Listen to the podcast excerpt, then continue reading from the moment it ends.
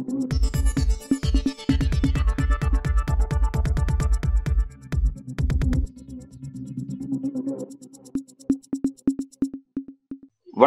இது news focus Tamil. இந்த நேர்காணலில் நம்முடன் அரசியல் பேச இணைந்திருக்கிறார் திமுகவின் செய்தி தொடர்பு குழுவில் இருந்து திரு ஆண்டாள் பிரியதர்ஷினி வணக்கம். வணக்கம். ரெண்டாயிரத்தி இருபத்தி நாலுல பல்வேறு பரபரப்பான அரசியல் சம்பவங்கள் நடந்துட்டு இருக்கு துவங்கிட்டு தூக்கத்திலே பல்வேறு விஷயங்கள் நம்ம பார்த்துட்டு இருக்கோம் பாஜக ராமர் கோவில் திறப்பு அப்படிங்கிற விஷயத்துல ரொம்ப தீவிரமா ஈடுபட்டு இருக்காங்க அது சார்ந்து பல்வேறு செய்திகள் வந்துட்டு இருக்கு இந்த நிலையில இன்றைக்கு திருச்சிக்கு பிரதமர் மோடி வருகை புரிஞ்சிருக்காரு அவர் வந்து தமிழ்நாடு கடந்த வரலாற்றில் இல்லாத அளவுல கடுமையான மழை வெள்ளத்துல பாதிக்கப்பட்டுச்சு. சென்னை உள்ளிட்ட வட மாவட்டங்கள் பாதிக்கப்பட்டுச்சு. தூத்துக்குடி உள்ளிட்ட தென் மாவட்டங்கள்லாம் கடுமையான மழையில வெள்ளத்தால பாதிக்கப்பட்டுச்சு பலர் உயிரிழந்தாங்க. அப்போதெல்லாம் வராதவர் தற்போது ஏன் வந்திருக்காரு அப்படின்ற ஒரு கேள்வி அவரை நோக்கி எழுது. எப்படி பாக்குறீங்க தன்னிடம் கொஞ்சம் கூட மனிதாபிமானம் இல்லை. தன்னிடம் கருணையே கிடையாது. எனக்கு தமிழக மக்கள் மீது அக்கறையே கிடையாது. தமிழ்நாட்டின் மீதும் அக்கறை கிடையாது அப்படிங்கிறத மீண்டும் நிரூபித்திருக்கிறார் நம்முடைய மதிப்புக்குரிய பாரத பிரதமர் அவர்கள். ஒரு யோசிச்சு பாருங்களேன். ஒரு ரெண்டு வா ரெண்டு வாரம் முன்னாடி அல்லது டிசம்பர் மாதத்துல அப்படி ஒரு இதுவரைக்கும் இல்லாத வரலாறு காணாத மழை வெள்ளம் மக்கள் பரிதவிப்பு மக்கள் தவித்து போயிருக்கிறார்கள். வீடுகள் இடிந்து போயிருக்கின்றன. ஆனாலும் எனக்கு தமிழ்நாட்டின் மீது அக்கறை இல்லை. தமிழக மக்கள் உணவுக்கு கஷ்டப்படுகிறார்கள் அந்த வெள்ளத்தில் அகப்பட்டு கொண்டிருக்கிறார்கள் அப்படின்னாலும் எனக்கு தமிழ்நாட்டின் மீது அக்கறை இல்லை. தமிழ்நாட்டு மக்களின் வீடுகள் இடிந்து விழுகின்றன அங்கே இருக்கின்ற துணிமணிகள் கூட வெள்ளத்தில் அடித்து செல்லப்படுகின்றன அப்படின்னாலும் எனக்கு தமிழ்நாட்டின் மீது அக்கறை இல்லை. அந்த மாணவர்களுடைய அந்த படிப்புக்கான பத்திரங்கள் அல்லது படிப்புக்கான சான்றிதழ்கள் அவர்களுடைய புத்தகங்கள் இதெல்லாம் கூட வெள்ளத்துல அடிச்சுட்டு போயிட்டு இருக்கு. ஆனாலும் எனக்கு தமிழ்நாட்டின் மீது அக்கறை இல்லை அப்படிங்கிறத மீண்டும் அடிக்கோடிட்டு நிரூபித்திருக்கிறார் நம்முடைய ஒன்றிய தலைவர். அதை தவிர இன்னைக்கு திருச்சியில வந்து பேசின அந்த பேச்சில் இருந்த வார்த்தைகள்லாம் புதுசு இல்ல. நம்ம காலம் காலமா ரெண்டாயிரத்தி பதினாலுல இருந்து இந்த மாதிரியான வெற்று வார்த்தைகளை கேட்டாச்சு. ஆயிரம் முறை ஆயிரம் முறை ஆயிரம் முறை கேட்டாச்சு. வெறுத்து போச்சு சலிச்சு போச்சு புளிச்சு போச்சு அப்படின்னு எந்த வார்த்தையை வேணாலும் சொல்லலாம். திரும்ப திரும்ப அந்த பொம்பாஸ்டிக் வேர்ட்ஸ் அப்படின்னு சொல்லுவோம். அதாவது அதிக சப்தமிடுகின்ற வார்த்தைகள். அதுல உள்ளீடுன்னு ஒண்ணுமே இருக்காது. Empty words empty words make more நாய்ஸ்ங்கிறத நம்முடைய ஒன்றிய தலைவரின் பேச்சிலிருந்து நம்ம புரிஞ்சுக்கலாம். அதுவும் தவிர அந்த தகர டப்பா இருக்குல்ல தகர டப்பாக்குள்ள கல்ல போட்டு குளிக்கினீங்கன்னா நாரசாரமா சப்தம் கேட்கும். அப்படியாகத்தான் இருக்கிறது நம்முடைய ஒன்றிய தலைவரின் உரை. அதுல தமிழ்நாட்டின் மீது கொஞ்சம் கூட எனக்கு கருணை இல்லை அப்படிங்கறத திரும்ப திரும்ப நிரூபிச்சிருக்க ஆனா அவர் சொன்ன வார்த்தைகள் எல்லாம் பாருங்க அதற்கு எதிர்மாறான வார்த்தைகள். இப்படித்தான் இந்த பாசிஸ்டுகள் எப்போதுமே தங்களுடைய அதிகாரத்தை நிலைநாட்டிக் கொள்வார்கள். அவர் முதல்ல சொன்னது என்ன? என் தமிழ் குடும்பமே அப்படிங்கிறாரு. அந்த குடும்பத்தில் இவ்வளவு பெரிய சிக்கல் வந்திருக்கிறது இப்படிப்பட்ட ஒரு இயற்கை பேரிடர் வந்திருக்கிறதுன்னா அவர் பதறி அடிச்சுக்கிட்டு மனசு பதைபதைக்க வேண்டாமா? ஒன்றிய தலைவர் இந்தியாவுக்கே அவர்தான் தலைவர் என்னும் போது அவர் எல்லா மாநிலங்கள் மீதும் அவர் கருணையோடு கரிசனத்தோடு இருக்கணும். அப்படி இல்லைங்கிறத திரும்பவும் நிரூபிச்சிட்டாரு. அதே மாதிரி அந்த கட்டமைப்புக்காக கட்டமைப்பு மேம்பாட்டுக்காக இருபதாயிரம் கோடி கொடுத்திருக்கேன் அப்படிங்கிறாரு. அதை தவிர ரோடு ரெயில் போர்ட் அண்ட் ஏர்போர்ட்டுக்காக நான் இவ்வளவு பண்ணிருக்கேன் இருபதாயிரம் கோடி தமிழ்நாட்டுக்கு முதலீடு செய்திருக்கிறோம் அப்படிங்கிறாங்க. இன்னும் இருக்க போறது அவங்க நாலு மாசம் தான் அந்த நாலு மாசத்துக்குள்ள இருபதாயிரம் கோடியை இது வரைக்கும் என்ன பண்ணிருக்காங்க இல்ல இனிமே என்ன பண்ண போறாங்க?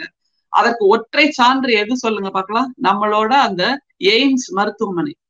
ஒரு செங்கல்லோட நம்முடைய மதிப்புக்குரிய உதயநிதி ஸ்டாலின் அவர்கள் எப்போதுமே ஒற்றை செங்கல் அப்படின்னு எடுத்துக்கொண்டு காமிப்பாருல்ல அப்படியாக ஒற்றை செங்கல் எய்ம்ஸ் கொடுத்தது இவர்கள் தான் இப்போது அந்த வெற்று வார்த்தையாக திட்டங்களை கொடுத்திருப்பதும் நம்முடைய ஒன்றிய தலைவர் தான் அதற்கு மீண்டும் சாட்சியாகத்தான் இன்றைய அவருடைய திருச்சி வருகை இருந்தது. அவர் திருச்சிக்கு வந்திருக்குது அப்படிங்கிறது பல்கலைக்கழகத்தினுடைய அந்த பட்டமளிப்பு விழாவில் அவர் கலந்துக்காரு அப்படிங்கிறதும் பிறகு வந்து திருச்சி ஏர்போர்ட்டுடைய அந்த விரிவாக்கம் அதை துவக்கிறது அப்படிங்கிற ஒரு விஷயம்.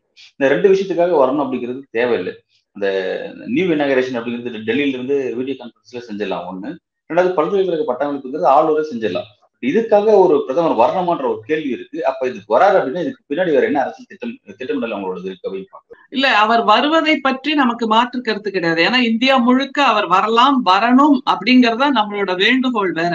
அவர் வந்திருக்கணுமே அந்த மழை வெள்ளத்தப்போ அவர் வந்திருக்கணுமே வந்து பார்த்திருக்கணுமே ஒரு ஏரியல் சர்வேயாவது பண்ணிருக்கணுமே அதை வைத்து அரசியல் செய்து கொண்டிருக்கின்ற நம்முடைய நிதியமைச்சர் இருக்கிறார் ஆஹ் பக்கத்துல இருக்கிற தெலுங்கானா புதுச்சேரி அந்த ஆளுநர் எல்லாம் இருக்காங்கல்ல அவங்க அதை வச்சு அரசியல் பண்ணும்போது ஒன்றிய தலைவரும் வந்து பார்த்து அரசியல் பண்ணிருக்கலாம் இல்லைன்னா தமிழ்நாட்டில் கால் பதிக்க வேண்டும் மாபெரும் கனவை சுமந்து கொண்டிருக்கின்ற ஒன்றிய தலைவர் இங்க உள்ள தமிழக மக்களுக்கு நிவாரண உதவியை அல்லவா முதல்ல அறிவிச்சிருக்கணும். அது எதுவுமே பண்ணலையே. இன்னமும் கூட அந்த மணிப்பூருக்கு அவர் போகவே இல்லை இல்ல ஆனா மணிப்பூர் மாநிலத்தின் முதல்வருக்கு பிறந்த நாள் வாழ்த்து சொல்ல தெரிகிறது. அங்கே இருக்கின்ற பெண்கள் குழந்தைகள் பெரியவர்கள் இவர்களை பற்றிய கொஞ்சம் கூட அக்கறை இல்லை. அப்படிப்பட்ட ஒரு மணிப்பூர் கலவரத்தை உருவாக்கிய அந்த மாநிலத்தின் முதல்வருக்கு பிறந்த நாள் வாழ்த்து சொல்லுகிறார். அப்படின்னா நீங்க அந்த மனநிலையை நினைச்சு பாருங்களேன். ஒன்றிய தலைவரோட மனநிலை எப்படி இருக்கு? மக்கள் பொதுமக்கள் நீங்கள் துன்பப்படுவதற்கே பிறந்தவர்கள். ஆனால் நாங்கள் அப்படி அல்ல. நாங்கள் நினைத்தால் உங்களுக்கு எலும்பு துண்டை போடுவது போல் போடுவோம். நீங்க கவிட்டு போங்க அப்படிங்கிற ஒரு மனோபாவத்தை தான் அவர் வைத்திருக்கிறார். இது முற்ற முழுக்க ஹிட்லரின் பாணி என்பதை நாம் நினைவில் வைத்துக் கொள்ள வேண்டும். முசோலினியும் இப்படித்தான் ஒரு பாணியை பொதுமக்கள் மீது செலுத்தினார். நீங்க சொன்ன மாதிரி அத டெல்லியில இருந்தே பிளாக் ஆஃப் பண்ணிருக்கலாங்கிறது வேற விஷயம். டெல்லியில இருந்தே இனாகிரேட் பண்ணிருக்கலாங்கிறது வேற விஷயம்.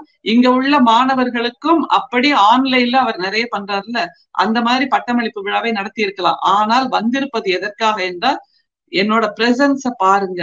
நான் எப்படியெல்லாம் மக்களுக்காக திட்டங்களை சொல்வதாக கவர்ச்சி அரசியல் செய்கிறேன் அதை பாருங்கள்.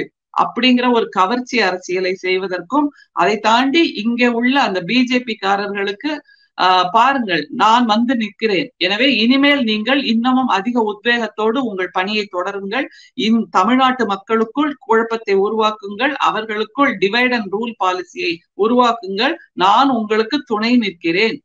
அப்படிங்கிறது தான் இவருடைய வருகை காட்டுகிறது. நிச்சயமா சொல்லலாம்.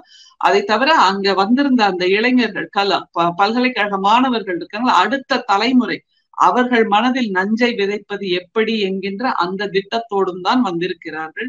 தமிழ் மண் திராவிட மண் இங்கே இருக்கின்ற முன்னேற்றங்கள் எதையுமே அவர் மனதில் கொள்ளாமல் என்னவோ இவர் வந்ததுக்கு அப்புறம் தான் இந்தியாவில் முன்னேற்றங்கள் வந்தது என்பதான அந்த வெற்று முழக்கங்களோடு மீண்டும் திருச்சிக்கு வந்திருந்தார். அவர் திரும்ப திரும்ப சொன்னார் பாருங்களேன் திருச்சி என்றவுடன் பல்லவர்கள் சோழர்கள் ஆஹ் சாளுக்கியர்கள் இவர்களை பற்றியெல்லாம் எனக்கு நினைவுக்கு வருகிறது. செங்கோலை நான் கொண்டு வந்து நாடாளுமன்றத்தில் வைத்தேன். அப்படி எல்லாம் புலகாங்கிதம் அடைகிறாரு. இதெல்லாம் நல்லா இருக்கும் கேட்கறதுக்கு. ஆனால் செங்கோலை வைத்த நாடாளுமன்றத்தில் என்ன நடந்தது? ஜனநாயகமே இல்லாமல் தானே போச்சு. செங்கோல் சொல்கின்ற அந்த அறம் இல்லாமல் தானே போச்சு. அப்ப இவங்க சொல்றது வெற்று வார்த்தையாக மேடை ஏறி பேசுவது ஒன்று இயல்பில் செய்வது என்பது அதற்கு நேர்மாறான டயக்னலி ஆப்போசிட் வடதுருவம் தென்துருவம் என்பதான நிலைப்பாட்டில் வார்த்தைகள் வடதுருவமாக இருந்தால் செயல்பாடுகள் தென்துருவமாக இருக்கின்றன என்பதைத்தான் மீண்டும் நம்முடைய ஒன்றிய தலைவர் நிரூபித்திருக்கிறார். அவருடைய வருகை என்பது தாம் இந்தியா முழுக்க இருக்க வேண்டும். மணிப்பூருக்கும் அவர் சென்றிருக்க வேண்டும். ஹரியானாவுக்கும் சென்றிருக்க வேண்டும். மல்யுத்த வீராங்கனைகள் அழுத போது என்னுடைய இந்திய மகளே என்று அவர் தோல் கொடுத்திருக்க வேண்டும். அவர்களுடைய கண்ணீரை துடைத்திருக்க வேண்டும். அதுபோன்று தமிழ்நாட்டு மக்கள் வெள்ளத்தில் தவித்த போது மழை பெருமழையில் தவித்த போது நான் இருக்கிறேன் உங்களுக்காக என்று ஓடி வந்திருக்க வேண்டும். அது எதுவுமே செய்யாமல் இப்போது வந்து நிற்கிறார் என்றால் நாம் அத்தனை பேரும் அவருக்கு வெறும் ஓட்டு மெஷின்ல வர்ற எண்ணிக்கை தான் நம்ம வெறும் நம்பர் தான். மனிதர்கள் இல்லை. உயிரோடு இருக்கின்ற உலவுகின்ற உணர்ச்சி மிக்க உணர்வு மிக்க மனிதர்கள் இல்லை. நாம் வெறும் நம்பர். எத்தனை கோடி நூத்தி நாற்பது கோடியில நம்ம எத்தனையோ கோடிகளாக இருக்கிறோம். அந்த நம்பர் தான் அவருக்கு முக்கியமே தவிர தமிழக மக்கள் என்று அவர் பார்க்கவில்லை. தமிழக மக்கள் தமிழ்நாட்டில் இருக்கின்ற அந்த ஓட்டு எண்ணிக்கை என்பதைத்தான் அவர் நினைவில் வைத்து இன்றைக்கு வந்திருக்கிறார். நீங்க பேசும்போது குறிப்பிட்டீங்க மல்யுத்த வீரர்களுடைய அந்த பிரச்சனை இந்த பாலியல் ரீதியான அந்த பிரச்சனை அதுல அவங்களுக்கு போய் பார்த்துருக்கணும்னு சொல்லி குறிப்பிட்டிருந்தீங்க. அவர் அதுக்கு போகலை நம்ம அதை பார்த்தோம். இப்போ கூடுதலாக பிரதமர் மோடி அவர் எங்க பிரதமரா இருக்கார் எதன் காரணமா எம்பியா இருக்காருன்னா வாரணாசி தொகுதியில் வெற்றி பெற்றதன் காரணமா அவர் எம்பியா இருக்காரு அங்க இருக்கக்கூடிய இந்து பண்டராஜ் பல்கலைக்கழகத்துல ஒரு பெண் வந்து பாலியல் வன்கொடுமைக்கு உள்ளாயிருக்கா கிட்டத்தட்ட ஒரு மூன்று பேர் அதில் ஈடுபட்டிருக்காங்க. அந்த மூன்று பேரும் பாஜகவுடைய முக்கிய பொறுப்புல இருக்காங்க இந்த மூன்று பேரும் பிரதமர் மோடியோட யோகி ஆதித்யநாத்தோட அமித்ஷாவோட எல்லாம் நெருங்கிய ஒரு போட்டோஸ் எல்லாம் இருந்ததெல்லாம் நம்ம பார்த்தோம். அவ்வளவு ஒரு முக்கியமான நபர்ல அவங்க இருக்காங்க. அந்த தான் தொகுதியில் இப்படி ஒரு ஒரு ஒரு பெண்களுக்கு இப்படி ஒரு விஷயம் நடந்திருக்கு அப்படின்றது குறித்து பிரதமர் மோடி இதுவரையும் வாய் திறந்து இந்த வார்த்தையும் பேசவே இல்லை. அவங்க மீது வந்து உரிய நடவடிக்கை எடுக்கப்படலை. இன்னும் கைது அடையாள ரீதியான கைது மட்டும்தான் இருக்கு. எதிர்கட்சியான காங்கிரஸ் வந்து அங்க இருக்கக்கூடிய பிரதமர் அலுவலகத்துக்கு முற்றுகையிடக்கூடிய ஒரு திட்டத்தை கையில் வச்சிருக்காங்க. இந்த அளவுக்கு ஒரு சீரியஸ் சப்ஜெக்டா மாறி இருக்கு. எப்படி இதை பார்க்கலாம்? இது மிக மிக மிக கொடுமையான ஆஹ் நம்ம இந்திய ம இந்திய பெண்களுக்கு நிகழ்கின்ற மிகவும் அவநம்பிக்கைக்குரிய ஒரு செயல் என்று நிச்சயமாக சொல்லலாம். அதுவும் பிஜேபி ஆட்சியில ரெண்டாயிரத்தி பதினாலுல இருந்து பெண்கள் மீதான வன்முறை என்பது கட்டவிழ்த்து விடப்படுகிறது. அன்னைக்கு ஒரு நியூஸ் டிபேட்ல பில்கிஸ் பானுவோட பில்கிஸ் பானுவை வன்புணர்வு செய்த அந்த மக்கள் அந்த குழுவினர் அந்த ஆண்கள் அந்த பிஜேபிக்காரர்கள் இவர்களை முன்விடுதலை செய்தது நியாயமா என்று கேட்டபோது அந்த வலதுசாரி பிஜேபியில இருந்து வந்தவங்க சொல்றாங்க பெண்ணை வன்புணர்வு செய்வது என்பது தேச விரோதம் இல்லை அப்படிங்கிறாங்க. இது எப்படி தேச விரோதமாகும் அப்படின்னு கேக்குறாங்க. இது தேச விரோதத்தை விடவும் கொடுமையான ஒரு செயல் இல்லையா?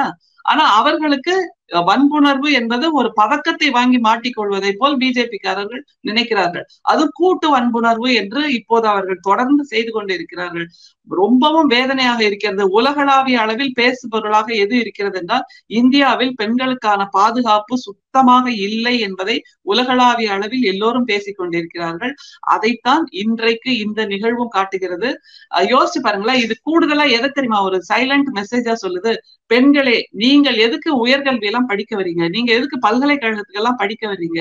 நீங்க எதுக்கு கல்லூரிக்கு போய் படிக்க வர்றீங்க? நீங்க பேசாம வீட்டுல இருந்து சமைச்சு போட்டு பிள்ளை குட்டி பெத்துட்டு பேசாம இருங்க. அதுதான் உங்களுடைய இடம் என்பதைத்தான் ஒரு மொஹுவா மொய்த்ராக்கு இவர்கள் மறைமுகமாக சொன்னார்கள். இப்போது பல்கலைக்கழகத்தில் படித்துக் கொண்டிருக்கின்ற பெண்ணுக்கும் இதுதான் நிகழ்கிறது என்றால் இந்தியா எதை நோக்கி சென்று கொண்டிருக்கிறது? மேடை ஏறி மேடை ஏறி நம்முடைய ஒன்றிய தலைவர் பேசலாம். இந்திய மக்கள் இந்திய பெண்கள் எங்களை நாங்கள் சக்திகளாக கொண்டாடுகிறோம். எங்களுடைய மகள்கள் என்று இல்லை மகள்களை யாரும் இப்படி செய்யவே மாட்டார்கள்.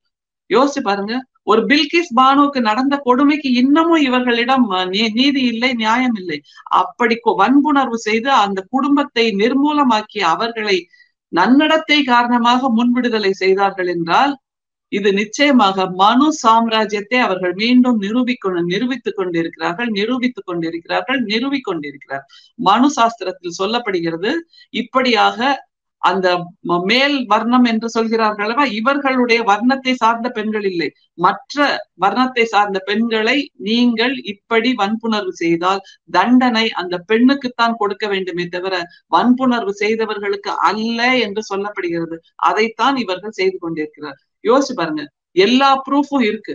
ஆனாலும் அவர்கள் மீது ஒரு எஃப்ஐஆர் போடப்படவில்லை. அவர்கள் மீது கை வைக்க கூட அஞ்சுகிறார்கள் காவல்துறையினர் என்றால் இப்படிப்பட்ட அநீதியைத்தான் இவர்கள் நீதி என்று புதிய இந்தியாவில் வல்லமையான இந்தியாவில் ஒளிமயமான இந்தியாவில் உருவாக்கி கொண்டிருக்கிறார்கள். அதற்கு ஒத்து போகிற வலதுசாரி பிஜேபியினர் தலைகுனிய வேண்டும். அதுதான் நாம கேட்கிறது எப்படி இவர்கள் தலை நிமிர்ந்து மனசாட்சியோடு இல்லையே இதுல என்ன தப்பு இருக்கு? இது என்ன தேச விரோத செயலா அப்படின்னு கேக்குறாங்கன்னு எங்களுக்கு புரியவே இல்லை. இது பெண்களின் சார்பாக நாம் அத்தனை பேரும் உரத்து குரல் எழுப்புகிறோம். ரொம்ப வேதனையா இருக்கு. இவங்க திரும்ப திரும்ப பெண்ணை ஒரு போக பொருளாக சதையாக மட்டுமே பார்க்கிறார்கள். நீ எதுக்கு படிக்க வர்ற? இதெல்லாம் சைலண்ட் மெசேஜ் நீ படிக்க வந்தேன்னா உனக்கு இதுதான் நடக்கும். நீ பொது வழிக்கு வந்தேன்னா உனக்கு இதுதான் நடக்கும். நீ உயர்கல்வியை பற்றி கனவு கண்டால் இதுதான் நடக்கும். பேசாம வாழை சுட்டிட்டு வீட்டுக்குள்ள உட்காரு என்பதான அந்த கற்காலத்துக்கு இந்திய பெண்களை அழைத்து போகிறார்கள். இப்போது பிஜேபியினர் என்பதைத்தான் நாம் உறக்க பேசியாக வேண்டும். பிரதமர் மோடியினுடைய இந்த ஆட்சியின் மீது ஒரு கடுமையான விமர்சனத்தை நீங்க முன்வைக்கிறீங்க. இதெல்லாம் பாஜகவுக்கும் தெரியும் பிரதமர் மோடிக்கும் தெரியும். தெரிஞ்சும் கூட வந்து அவங்க வந்து ஓப்பனா ஒரு சேலஞ்ச் பண்றாங்க. ஒரு ஆப் மூலமா வந்து இந்த பத்து ஆண்டு காலத்துல இந்த பிஜேபி ஆட்சி எப்படி இருந்துச்சு என் தலைமையான நிர்வாகம் எப்படி இருந்துச்சு அப்படின்னு நீங்க வெளிப்படையா கருத்துக்கள் சொல்லுங்க அப்படின்னு சொல்லி ஒரு ஆப் மூலமா அதை லான்ச் பண்ணியிருக்காரு. அந்த கருத்துலையும் கேட்கிறாரு அப்படி கேட்கும்போது அவருக்கு இந்த மாதிரியான நெகட்டிவ் கருத்து வந்து சேரும். எப்படி துணிஞ்சு அவர் அதை கேட்கிறாரு? இதுக்கு பின் இருக்கக்கூடிய அரசியல் என்ன? இது எப்படி பார்க்கலாம்? இதுவும் அந்த பாசிச ஆட்சின்னு சொல்லுவோம்ல அதுல இந்த மாதிரியான வெற்று முழக்கங்கள் மிக அதிகமாக இருக்கும். அதுல ஒண்ணு வந்து நான் உங்களுக்கு படிச்சு காமிக்க விரும்புறேன். முக்கியமா கொடும் தேசியவாதம் பேசுதல். தேசபக்தி கொள்கைகள் முழக்கங்கள் குறியீடுகள் பாடல்கள் தேசிய கொடி இத்தியாதிகளை எங்கும் எப்போதும் தொடர்ந்து பயன்படுத்தி கொண்டே இருத்தல் அப்படிங்கிறது மிக முக்கியம். அப்ப முழங்குறார் பாருங்க. மேடை ஏறி மேடை ஏறி நான் இதை செய்து கொண்டிருக்கிறேன். நான் புதிய இந்தியாவை நிர்மாணிக்கிறேன். ஒளி மிகுந்த இந்தியா. இந்தியாவுக்கு நல்ல காலம் என்று தொடர்ந்து வானொலியில் குரல் கேட்டுக்கொண்டே இருக்கிறது. அப்படிப்பட்ட குரலை கேட்கும் போது என்ன தோன்றும்? ஓ இவர் வந்ததுக்கு அப்புறம் தான் இந்தியாங்கிற ஒரு தேசமே உருவாகி இருக்கோ? அப்படிங்கிற ஒரு நினைப்பை தோன்றுகின்ற அளவுக்கு இவர் திரும்ப திரும்ப வெற்று முழக்கங்களை உருவாக்கி கொண்டே இருக்கிறார். அதை தவிர அச்சே தின் அப்படிங்கறதா இவர் சொல்ற ஒரு மிக முக்கியமான வார்த்தை. அதாவது நல்ல நாள் வந்துடுச்சான் இவர் வந்ததுக்கு அப்புறம் நல்ல நாள். அச்சே தின் என்பது நான் இருக்கும் போதுதான் என்கின்ற ஒரு வார்த்தை. அது மாதிரி ஆசாதிகா அமிர்த் கால் அப்படிங்கிறார். அதாவது அமிர்த காலம் வந்துவிட்டது. அதற்கான கூக்குரலை நான் எழுப்புகிறேன். அதற்கான முழக்கத்தை நான் எழுப்புகிறேங்கிறது இவர் திரும்ப சொல்கின்ற ஒரு முழக்கம். அதே மாதிரி இவர் நமோ செயலி நமோ ஆப் மூலமா இந்த நீங்க சொன்ன அந்த விஷயத்த நான் என்னெல்லாம் நல்லது பண்ணிருக்கேன் அப்படின்னு எனக்கு ஷேர் பண்ணுங்க அப்படிங்கிறாரு. இதுல மிக முக்கியமா நமக்கும் இருக்கு. நல்ல இவர் செய்தவற்றையெல்லாம் சொல்லணும்ல. ஒரு முப்பது க கருத்தியல் இருக்கு. அந்த முப்பதையும் படிச்சு காமிச்சேன்னு வைங்க. முப்பதையும் பேசணும்னு வைங்க. இன்னொரு மூணு மணி நேரத்துக்கு நம்ம பேசலாம். அதுல மிக முக்கியமா அந்த பண மதிப்பிழப்பு அப்படிங்கறத நம்ம யாருமே மறந்துட முடியாது. இதெல்லாம் திரும்ப திரும்ப இதையே சொல்லணுமானா இதுதான் சொல்லப்பட வேண்டியது. ஏனென்றால் அந்த வெட்ட வெயில்ல போய் கியூல நின்னு துடிதுடித்து இறந்து போன ஏழை எளிய மக்களுக்கான பதில் எங்க இருக்கிறது? அவர்களுக்கான நீதி எங்க இருக்கிறது? இங்க ஒரு குறிப்பிட்டேன் அதாவது நீங்க இந்த டிமான்ஸ்ட்ரேஷன் விஷயத்த குறிப்பிட்டீங்க பண மதிப்பிழப்புன்னு குறிப்பிட்டீங்க. அதாவது மக்கள் கடுமையா பாதிக்கப்பட்டிருக்காங்க அப்படின்னு குறிப்பிட்டீங்க. ஆனா அப்படி ஒரு விஷயத்தை செஞ்சுதான் திரும்ப ரெண்டாயிரத்தி பத்தொன்பதுல அவர் பெரும்பான்மையான வாக்குகள் பெற்று திரும்பவும் தனிப்பெரும்பான்மையோட ஆட்சி அமைச்சார் அப்படிங்கிறத நம்ம பார்த்தோம். அப்ப அதெல்லாம் அவங்களுக்கு வந்து அவங்க செய்யக்கூடிய அவ்வளவு விஷயம் மக்கள் ஆதரிக்கிறாங்க அப்படிங்கிறத அதை பாக்குறாங்க சப்போஸ் அது மக்கள் மக்களுக்கு எதிராக திரும்பிச்சு ரெண்டாயிரத்தி பத்தொன்பது தோக்கடிச்சிருக்கணும்ல அது நடக்கலையே அப்படி. ஆமா அந்த நேரத்துல அவர் முன்னெடுத்தது எது? ராணுவ வீரர்கள் தேசபக்தி அப்படின்னு ஒரு கொள்கையை முன்னெடுத்தார்ல அப்ப தனிப்பட்ட மனிதர்களின் மரணத்தை விட எது ரொம்ப முக்கியம்? தேசம் முக்கியம் தேசபக்தி முக்கியம். இதைத்தான் நான் சொன்னேன். பாசிசம் என்பது வெற்று முழக்கங்களோடு அதிகமாக செயல்படும் என்பது என்னும் போது அப்போது அவர்கள் கையெடுத்தது என்னுடைய வீட்டில் ஒவ்வொருத்தரும் நினைச்சிருப்பாங்க வீட்டுல வேண்டிய அந்த உறவுகள் மறந்து இறந்து போயிருந்தால் கூட இப்ப எனக்கு ஒரு ப்ரையாரிட்டி எது கொடுத்திருக்காரு நம்முடைய பிரதமர்? தேசம் முக்கியமா? எது முக்கியம் என்று வரும்போது அவர்களை அப்படி மூளை மழுங்கடிக்க செய்வதும் பாசிசத்தின் ஒரு குறியீடு தான் அந்த நீங்க சொன்னது அந்த ரெண்டாயிரத்தி பத்தொன்பது தேர்தலை பத்தி கேக்குறீங்க. அதுல அவருக்கு முன்னெடுத்த முழக்கம் என்ன தெரியுமா? ராணுவத்தை போற்றுதல். தேசபக்தியை போற்றுதல் அப்படிங்கிற ஒரு புதுமையான ஒரு முழக்கத்தை முன்னெடுத்தார். யாருமே ராணுவத்தையோ தேசபக்தியையோ தன்னுடைய தேர்தல் முழக்கமாக சொல்வதில்லை. ஏனென்றால் இந்தியாவில் இருக்கின்ற ஏழை எளியவர்களோட கடைசி குடிமகள்கள் கூட தேசத்தை பற்றி தேசிய தேச பக்தியை பற்றி இவை ரெண்டு விதமான கருத்து வச்சிருக்கவே மாட்டாங்க.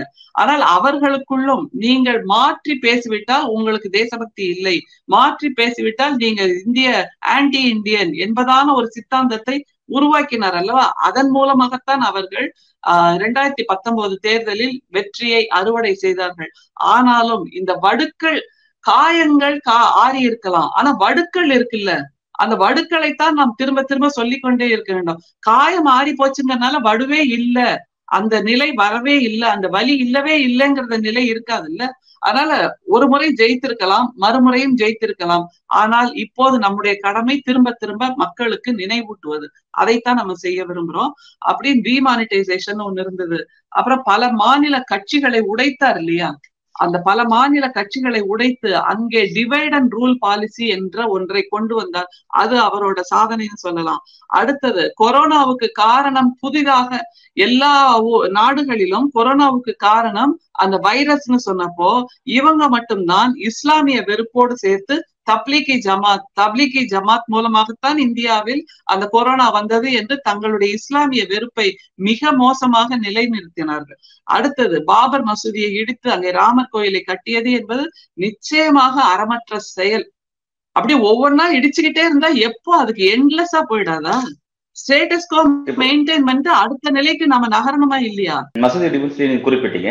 இப்ப அதுதான் வந்து ஒரு முக்கியமான ஒரு அப்டேட்டு உள்துறை அமைச்சர் அமித்ஷா வந்து தான் போற வழியில அந்த பகுதியில வந்து உத்தியோக் பவன் அவர் போற அந்த பகுதி அந்த உத்தியோக் பவன் அப்படின்ற பகுதியில் இருக்கக்கூடிய துனேரி பாக் மசூதி அது அப்படிங்கிறது ஒரு நீண்டகாலமா இருக்கக்கூடிய மசூதி. அது ஒரு வரலாற்று சான்றுன்னு சொல்லுவோம் வரலாற்று அடையாளமா இருக்கு அப்படின்னு சொல்லிட்டு பல்வேறு வரலாற்று ஆசிரியர்கள் கூட அது வந்து தனி ஒரு அடையாளம் கொடுத்து அதை பாக்குறாங்க அது வந்து இப்ப டிராபிக் இடைஞ்சலா இருக்குன்னு சொல்லிட்டு இப்ப அதை இடிக்கிறதுக்காக அங்க இருக்கக்கூடிய லோக்கல் கவர்னன்ஸ் மூலமா அந்த விஷயத்த நிறைவேற்றிருக்காங்க. அந்த ப்ராசஸ் நடந்துட்டு இருக்கு. அதுக்கு எதிராக இஸ்லாமியர்கள் வந்து நீதிமன்றம் தானாங்க பட் நீதிமன்றத்தில் அவங்களுக்கு ஆதரவா எந்த எதுவும் நடக்கல. ஜட்மெண்ட் வரல. இப்ப இடிக்கிறதுக்கான ப்ராசஸ் போயிட்டு இருக்கு ஒண்ணு பார்க்கணும் இது கூடவே முன்னாள் துணை முதல்வர் ஈஸ்வரப்பா கர்நாடகாவில் இருப்பவர் அவர் என்ன சொல்றாருன்னா நாங்க எல்லாரும் சேர்ந்து இந்துக்கள் எல்லாம் ஒன்று திரளுங்க மசூதி இடிப்போம் அப்படின்னு சொல்லிட்டு அவர் ஓப்பனா பேசுறாரு. இந்த விஷயங்கள் எதை நோக்கி கொண்டு போகுது அப்படிங்கறத நம்ம பேச வேண்டியதா இருக்கு. ஏன்னா ராமர் கோயில் திறப்பு அப்படிங்கிறது நடக்க போகுது. எலெக்ஷன் வரப்போகுது. என்ன நடக்க போகுது அடுத்து அப்படிங்கிற ஒரு கேள்வி இது இந்தியாவில் இதுவரைக்கும் இல்லாத ஒரு மனநிலையை உருவாக்கி கொண்டிருக்கிறது. மிகவும் வேதனையான மனநிலை. ஏன்னா இருபத்தி ஒன்றாம் நூற்றாண்டுல இருக்கோமா? இல்ல கற்காலத்துல இருக்கோமா? அப்படிங்கிற ஒரு சிந்தனையை ஒரு கேள்வியை நமக்குள்ள எழுப்புது. பாசிசத்தோட இன்னொரு கூறு என்ன தெரியுமா? அற அரசையும் மதத்தையும் பின்னி பிணைத்தல். அரசையும் மதத்தையும் பின்னி பிணைத்தல். பெரும்பான்மை மக்களின் மதத்தை பயன்படுத்தி மக்களின் உணர்வுகளை தூண்டுவது. யோசிச்சு பாருங்க பண்றாங்களா இல்லையா? பெரும்பான்மை மக்களின் மதமாக இந்தியாவில் எது இருக்கிறது? இந்து மதம் இருக்கிறது. அந்த உணர்வுகளை பயன்படுத்தி மக்களை மக்களின் உணர்வுகளை தூண்டி அரசு தலைவர்கள் மதச்சார்பு கொண்ட மொழியையும் செய்கைகளையும் கருத்துகளையும் பயன்படுத்துவது. நீங்க கேட்டது ரொம்ப முக்கியமான ஒரு கேள்வி. ஏன்னா இந்தியாவோட அடையாளமே மதச்சார்பற்ற தன்மை தான் அப்படிங்கிறது நம்ம எல்லாருக்குமே தெரியும். உலகமே வியந்து பாக்குறது அந்த ஒரு கொள்கையாலதான். ஏன்னா எல்லா நாடுகளும் தங்களுடைய மதம் இது அப்படிங்கிறத வெளிப்படையாக டிக்ளேர் பண்ணியிருக்காங்க. ஆனா இந்தியாவை மதச்சார்பற்ற நாடு என்று நம்முடைய அண்ணல் அம்பேத்கர் அவர்கள் நிரூபித்திருக்கிறார் அப்படிங்கிறது மிக முக்கியம். அரசியல் சாசன சட்டத்திலயும் அதான் இருக்கு. ஆனா நம்முடைய இந்துத்துவோட கோட்பாடுன்னு ஒண்ணு இருக்குல்ல? இந்துத்துவா மனுநீதி சொல்வது இந்துத்துவா கோட்பாடு என்னன்னா அவர்கள் முற்ற முழுக்க இஸ்லாமிய வெறுப்பை தான் உள்ளே விதைத்து கொண்டிருக்கிறார்கள் ஆரம்பத்திலிருந்தே.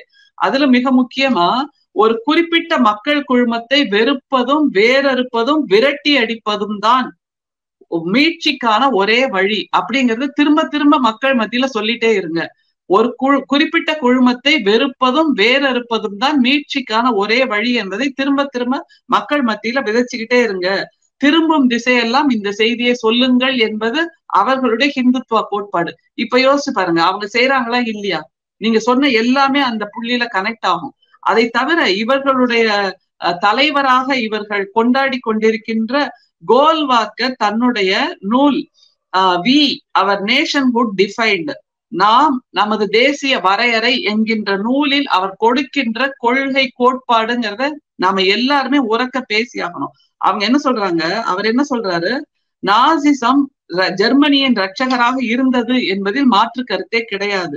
இந்தியாவில் உள்ள இந்துக்களாகிய நாம் பலம் மிக்கவர்களாக வளர்ந்தால் முஸ்லிம் லீக் ஆதரவு முஸ்லிம்கள் ஜெர்மனியில் யூதர்கள் நிரப்பிய இடத்தை இங்கே நிரப்புவார்கள். அதாவது ஜெர்மனியில எப்படி யூதர்களை இல்லாமல் ஆக்கினார்களோ அது போன்று இந்தியாவில் இஸ்லாமியர்களை இல்லாமல் ஆக்க வேண்டும் என்று யார் சொல்லியிருக்கார் கோல்வார்க்கர் சொல்லியிருக்கார் அப்படின்னா வி அவர் நேஷன்ஹுட் டிஃபைன்ட் என்பது அந்த புத்தகத்தில் இருக்கின்ற அந்த கோட்பாட்டை நோக்கித்தான் இவர்கள் நகர்ந்து கொண்டிருக்கிறார்கள். நம்ம டெல்லியில இருக்கிற அந்த மசூதி காலம் காலமாக அங்க இருக்கு. அதற்கும் ஒரு வரலாற்று பின்னணி இருக்கு. இத்தனை ஆண்டுகள் அந்த தலைநகர் தில்லியில் அந்த மசூதியை கடந்துதான் பல்லாயிரக்கணக்கான மக்கள் தினமும் போயிட்டு வந்துட்டு இருக்காங்க. ஆனால் இப்போது உள்துறை அமைச்சராக இருக்கின்றவரின் கண்களுக்கு அது உறுத்தலாக இருக்கிறது. காரணம் அவர்கள் சொல்கின்ற அவர்களுடைய அந்த காட்ஃபாதர் சொல்லுகின்ற அந்த கோட்பாடு ஒரு குறிப்பிட்ட மதத்தை இல்லாமல் ஆக்குவதும் வேறறுப்பதும் தான் இந்துத்துவாவின் ஒற்றை கொள்கை என்னும் போது இதை நீங்க பொருத்தி பார்த்துக்கலாம். ஆனா நமக்கு ஒரு கேள்வி இருக்கு இதுல. இஸ்லாமிய தேசங்களில் கூட இந்து மத கோயில்களை உருவாக்குவதற்கு அந்த தேசங்கள் நிலத்தை இலவசமாக கொடுக்கின்றன. அப்படிங்கும் போது அவர்களுக்கு இருக்கக்கூடிய பெருந்தன்மையே இந்தியாவில் இருக்கின்ற ஆட்சியாளர்களுக்கு இல்லை. இங்க ஏற்கனவே இருக்கின்ற கட்டுமானங்கள் ஏற்கனவே இருக்கின்ற வழிபாட்டு தலங்களை இடிக்காமல் அப்படியே வைத்திருக்கலாம்ல? வேலை மேலை நாடுகளில் புதிதாக இந்து கோயில்களை உருவாக்குகிறார்கள்.